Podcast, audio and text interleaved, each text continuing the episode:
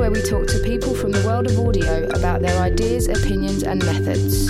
Hi, I'm Mark Young. For today's episode, I spoke with the accomplished fiddle player Casey Driessen. In the podcast, he describes his earliest bluegrass influences, how he built a successful career in Nashville, and his latest project exploring other musical cultures around the world with his fiddle. Casey Driessen is next.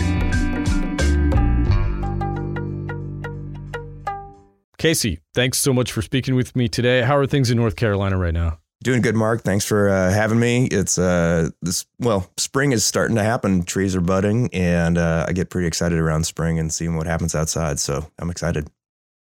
All right, you're an accomplished fiddler and a graduate of the distinguished Berklee College of Music. I've always wondered what happens when a fiddle player and a classical violinist end up in the same room together? Is there a tension in the air? Is there a hint of violence? Uh, is there, I don't know, is it more curiosity and mutual admiration? Uh, there's maybe a hint of violins. Um, oh, oh yeah, uh, yes, yes, yes. Yeah. Uh, I've heard that a lot. Um, you know, it really kind of depends on the musician, I think. And uh, what's happening now in the violin uh, world is that it, there's a lot of people that are uh, expanding beyond, you know, what their backgrounds traditionally have been, whether it's folk music or classical music, and trying to find uh, new inspiration from different places and finding their ins to uh, to improvising and finding their ins to uh, higher level of technique and things like that. So really, it's a mm. it's an attitude, I think, and uh, I tend to hang out with folks that are really excited about all this stuff. So less violence. That's good. Yep. Good to hear. Yeah. Yeah. Trying more jamming. Yeah, that's right. right. So you were taught by your father. Is that correct? Yeah. My dad's a musician. Uh, you know, he's a, mu- he's a musician, not by profession, uh, but uh-huh. he's been playing music his whole life. And uh, so I was brought up going to bluegrass festivals uh, with my family. Okay. And so that's exactly what he introduced you to as a fiddle player was jazz and bluegrass from the get go. So that was kind of what you, I guess, what would you say you you incubated in as a fiddler, yeah. or absolutely. Yeah. My background is as a bluegrass musician, and then I started playing jazz around uh, junior high and high school. Uh-huh. Um, I would participated in orchestras in their uh, in their public school programs. Um, but that mm-hmm. was kind of the extent of my classical background, uh, you know, checking books and things like that. So I really don't say I'm a classical violinist. I say I'm a fiddle player. So, at what point did you head to Nashville? Is that kind of the logical path for a fiddle player that you go looking for work in Nashville? You know, uh, yeah, I would say that's a good place to start for a fiddle player. Uh, if you're looking to be around the uh, community, you know, and, and in this industry, uh, Nashville certainly has one of those happenings for uh, fiddlers. I moved there uh, actually the summer before my last year of college, and I got a gig down in Nashville uh, through uh, one of my heroes. His name uh, is Tim O'Brien, a multi instrumentalist, great vocalist out of the bluegrass world.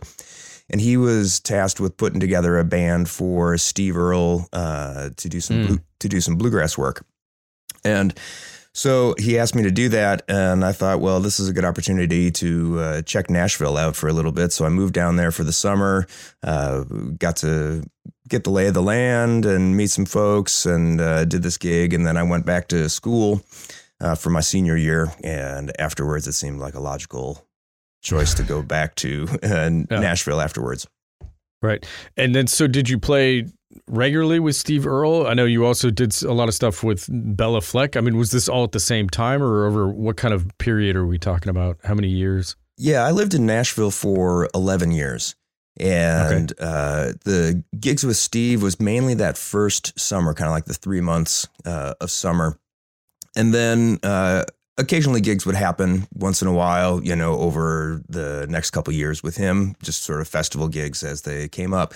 Uh, and so at that point, I was just a, a, a working fiddle player uh, trying to find mm. his way in Nashville, looking for opportunities mm. and uh, get trying trying to get out there. Really. I, I also read uh, when I was doing a little research that you did uh, soundtrack for the Johnny Cash movie as well. So I mean, is that all just part of being a fiddle player in Nashville? That it's, I guess what I'm trying to get at is, is it different than say the experience of a guitarist? Maybe you know, I know there are a lot of session musicians in Nashville.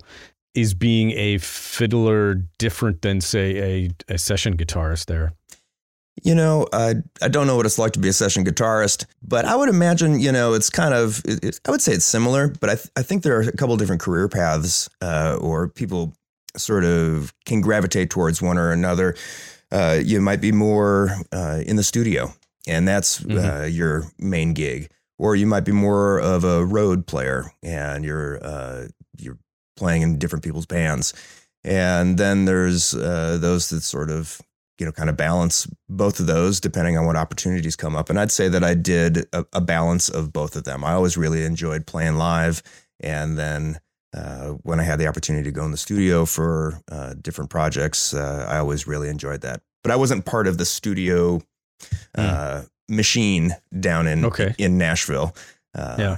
Yeah. I think I was a little outside maybe of uh, standard uh, country fiddle playing that was going on.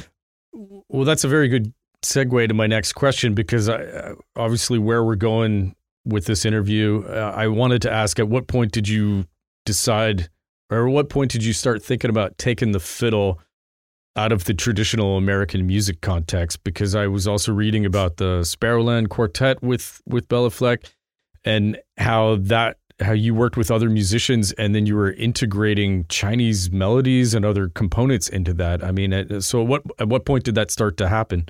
Yeah, yeah. You know, I, th- I think it's it's always been part of my makeup. I think uh, Mhm. as a fiddle player, um, trying to find inspiration from different sources. You know, maybe non-standard sources. Um, just always getting ideas from different instruments. Like I used to uh, develop techniques on the fiddle by listening to mandolin players, Hmm. and Okay. I would learn solos off of records that w- weren't necessarily the fiddle player. Like I loved uh, what Tony Rice played on the guitar, and I but I wanted to play that on the fiddle, or what- Okay. or how Jerry Douglas backed up a vocal, and I wanted to get that character in my playing. Mhm. So I was always looking for other types of uh, inspirations, and my first international opportunity that kind of got me inspired, I'd say, was probably going to Finland. Um, Finland was an early one, and also Scotland and Ireland Mhm. and just you know being exposed to different cultures and uh, also their music cultures and hearing this music that I was unfamiliar with but really really inspired by and uh, so I think that kind of started it a long time ago really I mean, I guess that's uh, at least for me as as you know as a as a layman or a, a, a- a pedestrian or something, however everybody describe it. I, I, guess when I think of fiddle, I guess that's the next closest tradition would be Ireland, right? But obviously, it goes much farther than that. Like you're saying, I guess what was Finland? Was that? Are you talking like Lapland or, or like traditional Sami musicians, or what was that there? No, I was uh so my I think I was there when I was probably 21 or Mm. 22, Okay, probably 21. Uh, so I had just moved down to Nashville and I was asked to fill in for somebody who ended up not being able to teach at the at a camp. Mm-hmm. And it turned into so teaching and a and a, at a gig at the festival. And this was sort of uh, this was up in Haapavesi, which was kind of Mhm. halfway up Finland or so. Excuse me. And uh, so there were many things that were familiar to me about it- it's Finnish folk music. Uh, the musicians that are up there are playing Finnish folk music, uh, so it's not the Sami music. But uh, so there are things that are familiar about how the environment is. You know, jam sessions and traditional tunes. You know, so that's all very familiar to me. Mm-hmm. What I didn't, the time signatures were different. okay. Uh, the inflections were different. The uh, the is there improvisation or is it everybody playing the melody? Uh, you know, so those types of things are different. So there's some familiarity uh, to it, but there's also this new quality, and uh, I just found it really exciting, and also just the meeting new people and you know having new cultural experiences was uh, also fantastic for me. Speaking of that, it was at what point did you move to Spain? You moved to teach at Berklee's campus in Valencia, right? Yeah. So I lived in Nashville for 11 years, and uh, then my family moved to Asheville, North Carolina. So from oh, okay. Nashville to Asheville. Yeah. So uh, that was confusing. And uh, then a few years after living there, um, I got an opportunity, or there was a job that came up in Spain. Uh, Berklee College of Music had opened up a, a, a, campus there recently. It's their first international campus. And they needed uh, a new director of their contemporary performance program. Mm-hmm.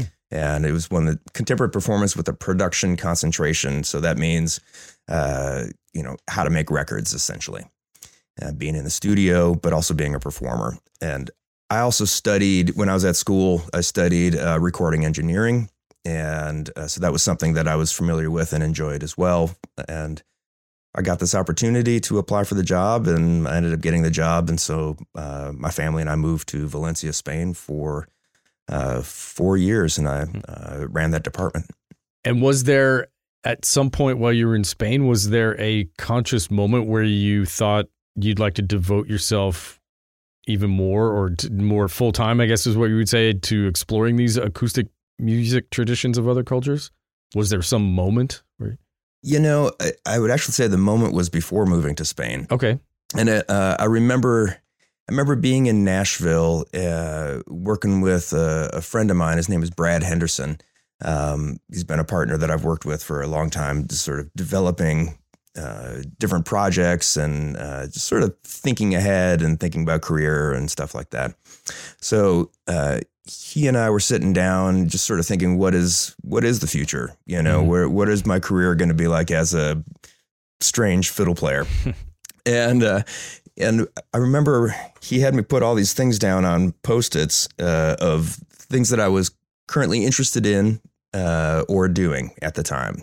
And so uh, I kind of looked at all these things and said, well, boy, someday I would love to do a project with musicians from around the globe. I don't know what shape it will take, but I would like to find a way to meld my passions for travel and collaboration so that project is called Otherlands. Can you tell us kind of the framework of what that what it actually was? I mean, you've described yeah. it in kind of in terms of of what you were aiming for, but what is actually Otherlands? Yeah. So uh, Otherlands uh, Global Music Exploration is what I uh, is the full name of it, and the idea in the beginning uh, was to travel around, uh, let music dictate where we were going to travel, either mm. uh, through musical connections that I had made over the years or through uh, friends of friends, and uh, meet up with musicians that have roots in their local traditions, uh, and basically just get together and share and mm. just kind of have a, an experience with each other really the goal was to just sit down and to learn about each other's traditions, share a tune, share some stories. For me, it's a it's a project of discovery and and sharing and collaboration. That's really what it uh, what it started as, and that's I think really what it continued to be. I just wasn't sure at the beginning what the output was going to be okay. at the end. You know, in the end, we went to seven countries we started in Spain and uh, we uh, took a brief dip into Portugal. We went to Ireland. This is in order uh, Scotland, India, Japan, and then Finland. Mm-hmm. And we mm-hmm. had a couple of other things planned, uh, but by the time we got to Finland, we got there just in time for the borders to close. Right. And then we were there for two months uh, in the first COVID lockdown and uh, we eventually came back to the U.S. Uh, towards the end of May. Okay. Well, why don't we dive right in then? You said your first stop was Spain. You're gonna you're gonna play something for us, and then you can. Do you want to set it up? And then yeah, yeah. You know, so uh, Spain has a really uh, it's very rich country, very uh, culturally rich there, and there a lot of people think of flamenco But the ones I'm gonna, the one I'm gonna play for you is actually from another tradition that's up in the northwestern corner of Spain, which uh, is in Galicia, Mhm. and they have a, a tradition there that uh, that has uh, sort of nods towards Celtic music, but also very distinctly from the Iberian Peninsula as well. And uh, the musician that I'm playing with, he's uh, he plays the zanfona, uh, otherwise known as the hurdy-gurdy, and his name is Anxo Pintos, and he's an amazing, amazing composer and musician as well. And this is uh, this is one of his pieces, uh, an excerpt from it, which is called K or Ka, and uh, it's basically his take, uh, sort of a Picasso-esque kind of uh, jota. So it's it's in that six, but then it kind of gets a little squirrely as well. Uh, so it's, the two of us sat down for a uh, for a for a day, and uh, we just had an amazing time. I'd never played with a hurdy-gurdy before, uh, nor had I ever played one physically, but I got to by the end of the day, which was really, I, I just. I just love the I mean Zanfona sounds cool, but hurdy gurdy, I just love the way the word sounds, let alone the music. Let's hear the music of the hurdy gurdy as well then. Yeah, so here's a little excerpt. Uh, so it's just the two of us. I say that because the hurdy-gurdy has got so much resonance and it's got all Uh-huh. these drone strings and it's a huge uh, sound. So Okay, uh, cool. here- Let's check it out. here comes. Yeah.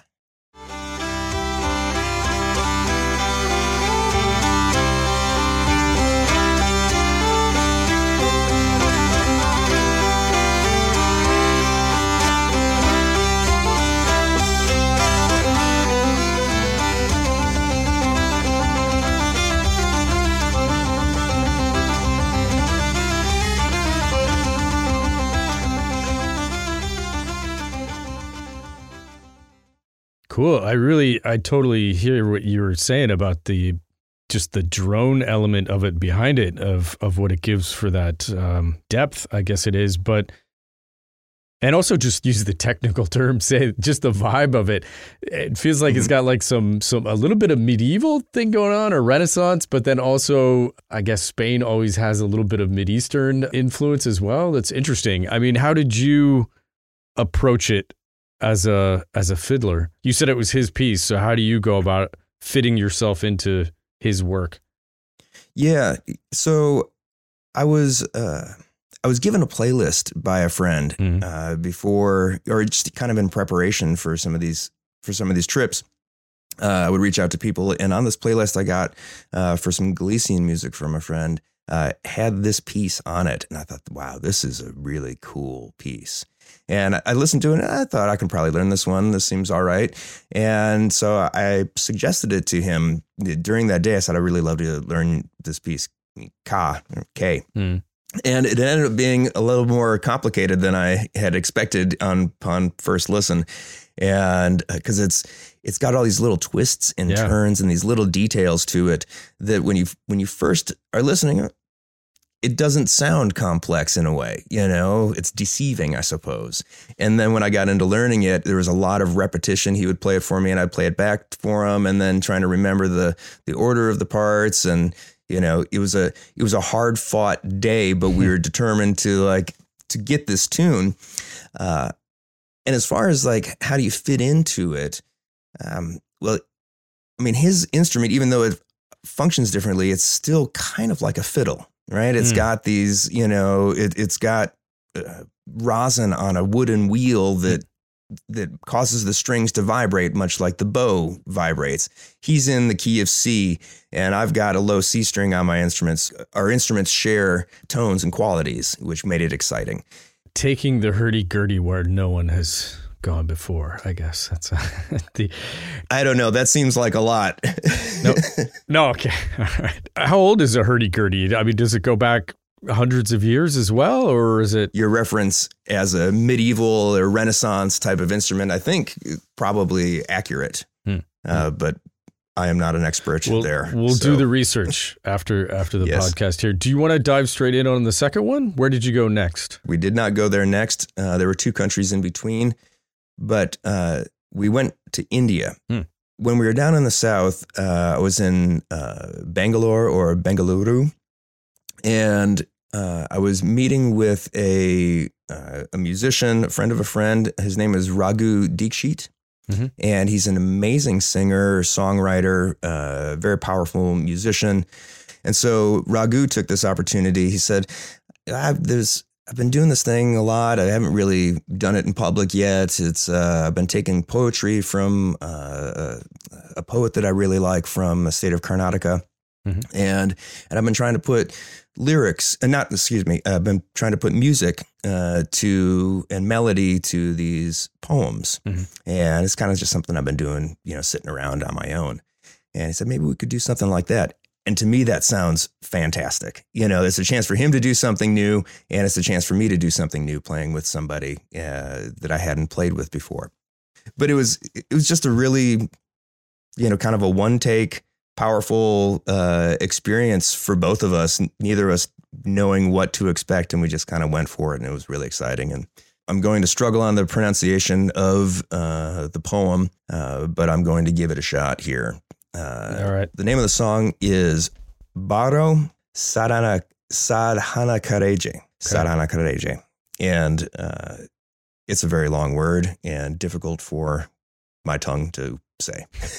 so here's a little excerpt of uh, Raghu and myself uh, playing that song. All right.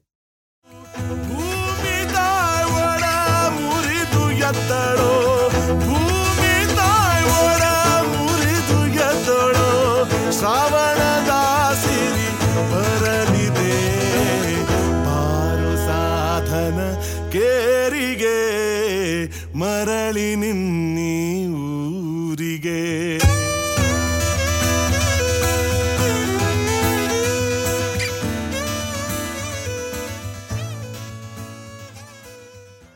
That's great. I mean, you totally hear how powerful he, he's got. He's got some powerful pipes on him, right? Yeah. He really does, and that's not even the most powerful part of the song. There, uh, there's a couple of times where he just you know opens completely up, and it's it's huge. Um, Mhm. But it was really fun playing with him, and uh, it's it's fun for me to think about you know how my playing or the ideas were developing and changing as the trip was developing and changing for me. Like when I was in that scenario, you know, playing the solos, thinking about different ways to improvise and uh, uh, to build build an improvisation.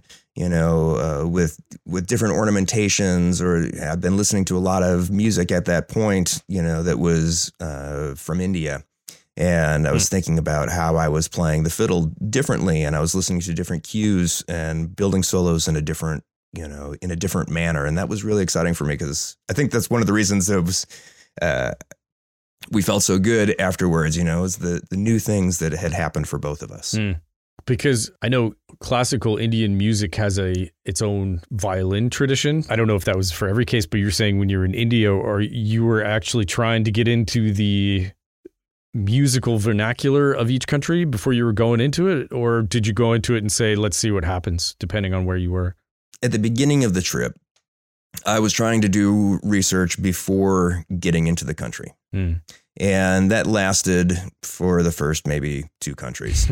but what I did try and do is when I did get to that country, I was just listening to music from that country. I was basically using uh, Spotify uh, to search around for uh, just different musicians, different traditions, different, you know, uh, sections of the country, you know, like wh- what's happening in the northern part of India, what's happening in the southern part of India, what's the classical music, what's the folk music in Mm. these places, and just trying to feed myself, you know, uh, just audio stimulus of the area. And, you know, you're not, I'm not going to sound like a classical Indian violinist by any stretch. No, no. But the idea for me is that maybe I can just, you know, I, I can just nod towards some of that vibe and uh, I can let some of that come out in my playing uh, while uh, these musical situations are happening. Right. Um. Trying to get, trying to do my best to get into uh, a little bit different headspace for myself. Okay. What headspace are we going to go to next? we're going to go to Japan. Cool. Okay. And uh, so we went to Japan after India, and uh, I got the chance to meet with uh, uh, two musicians, uh, or this this is a trio. That's my what I'm trying to say. Uh, one is one is playing. Uh, his name is Yutaka Oyama. And he plays the shamisen, Mhm. which is uh, a three stringed kind of skinhead instrument. Uh, got a little bit of a banjo sound Mhm. to it, I Mhm. suppose. Uh, played with a giant tortoise pick of sorts. And then the other instrument, uh, the musician is uh, Akihito Obama, and he plays the shakuhachi, Mhm. which is a bamboo, uh, traditional bamboo flute. And both of these instruments are super dynamic. They are they can play so quiet and they can play so loud as well. And we were sitting really close to each other uh, in this. We had, this was another little studio session, but it was a tiny room, so it's it just happens to not have much reverberation in it. we played a traditional tune from uh, uh, Yutaka's area, and that he had suggested, and then he said, "Then we should improvise for a little bit." Okay, we'll improvise on the on the scale of the second song that we'll play. And the second song we chose was Sakura Sakura. And uh, I remember asking somebody, okay, so this is uh, 150 years old, this song. Uh, is it, so is this traditional? Uh, I don't know. It's not old enough to be traditional. Okay. It's not, for, Right. Yeah, by Japanese. not for. Japan, Yeah. right? Right. Yeah. Let's check it out. Yeah, so this is yeah, so this is coming in uh, just during some of that uh, improvisation in between the two pieces. So you'll hear both the you, you'll hear good examples of the shamisen Mm. and also the shakuhachi. All right.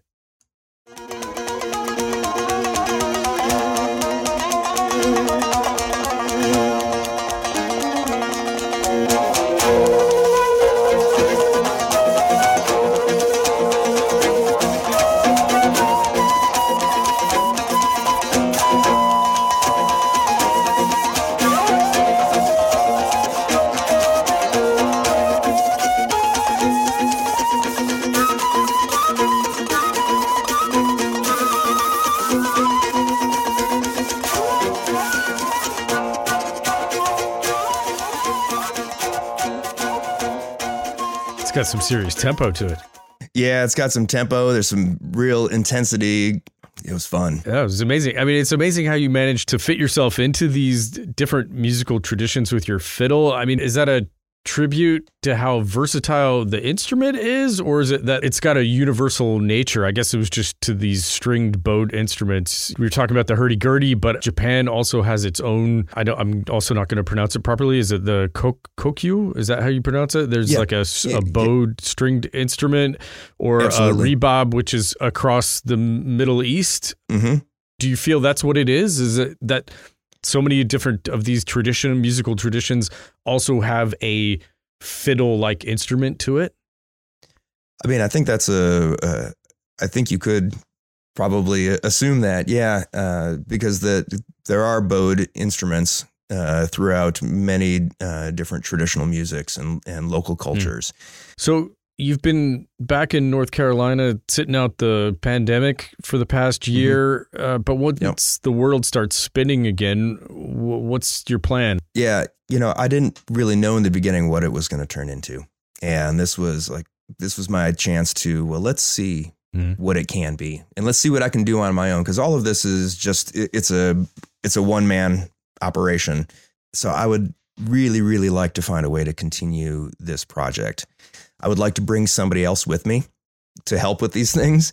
Uh, I've learned that. Uh, and I would like to find a way to also uh, get some funding for the project. You know, this is this is all me Yeah. right now, right and uh, but I want to find a way to continue. And and uh, I was definitely inspired by this whole experience.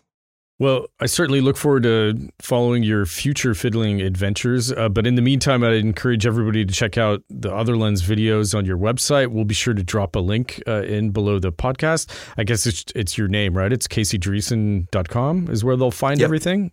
Is there a Exactly. dedicated Other Lens page somewhere as well? Or is it? Yeah, within the website there, uh, caseydriessen.com uh, forward slash otherlands. Okay.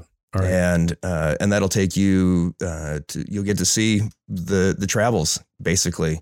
Uh, the different collaborations that I did with people. There are 25 uh, different video collaborations that are up there um, uh, from six different countries. There are hundreds of photos. There's uh, background and uh, stories that I tell about each one of the encounters in uh, in, in the form of a blog. Uh, so that's that's all available uh, there, as well as links to the musicians that I played with, so that if you want to find out more about them, you can go uh, on a deep dive and learn more about their music and their culture. Right. So, yeah, that's all there. And then uh, there's a, a record uh, on April 23rd Okay, great. uh, that is that is called Otherlands One, Mhm. And that is a selection of 13 tracks that span all the different countries. Physical formats as well as digital. For now, it's only digital. Okay. So it'll be on Fine. you know all your streaming services as well as uh, iTunes for download. Okay, great. Well, we'll look forward to that and wish you all the best, Casey. Thanks so much for speaking with me today. Yeah, it's fantastic. Thank you so much. I really appreciate it. That was Casey Driessen, and this has been Signal Path. This episode was recorded with an SM7B and Casey's fancy condenser mic, a KSM 44A. Be sure to tune in next time for more stories from the people shaping the world of audio.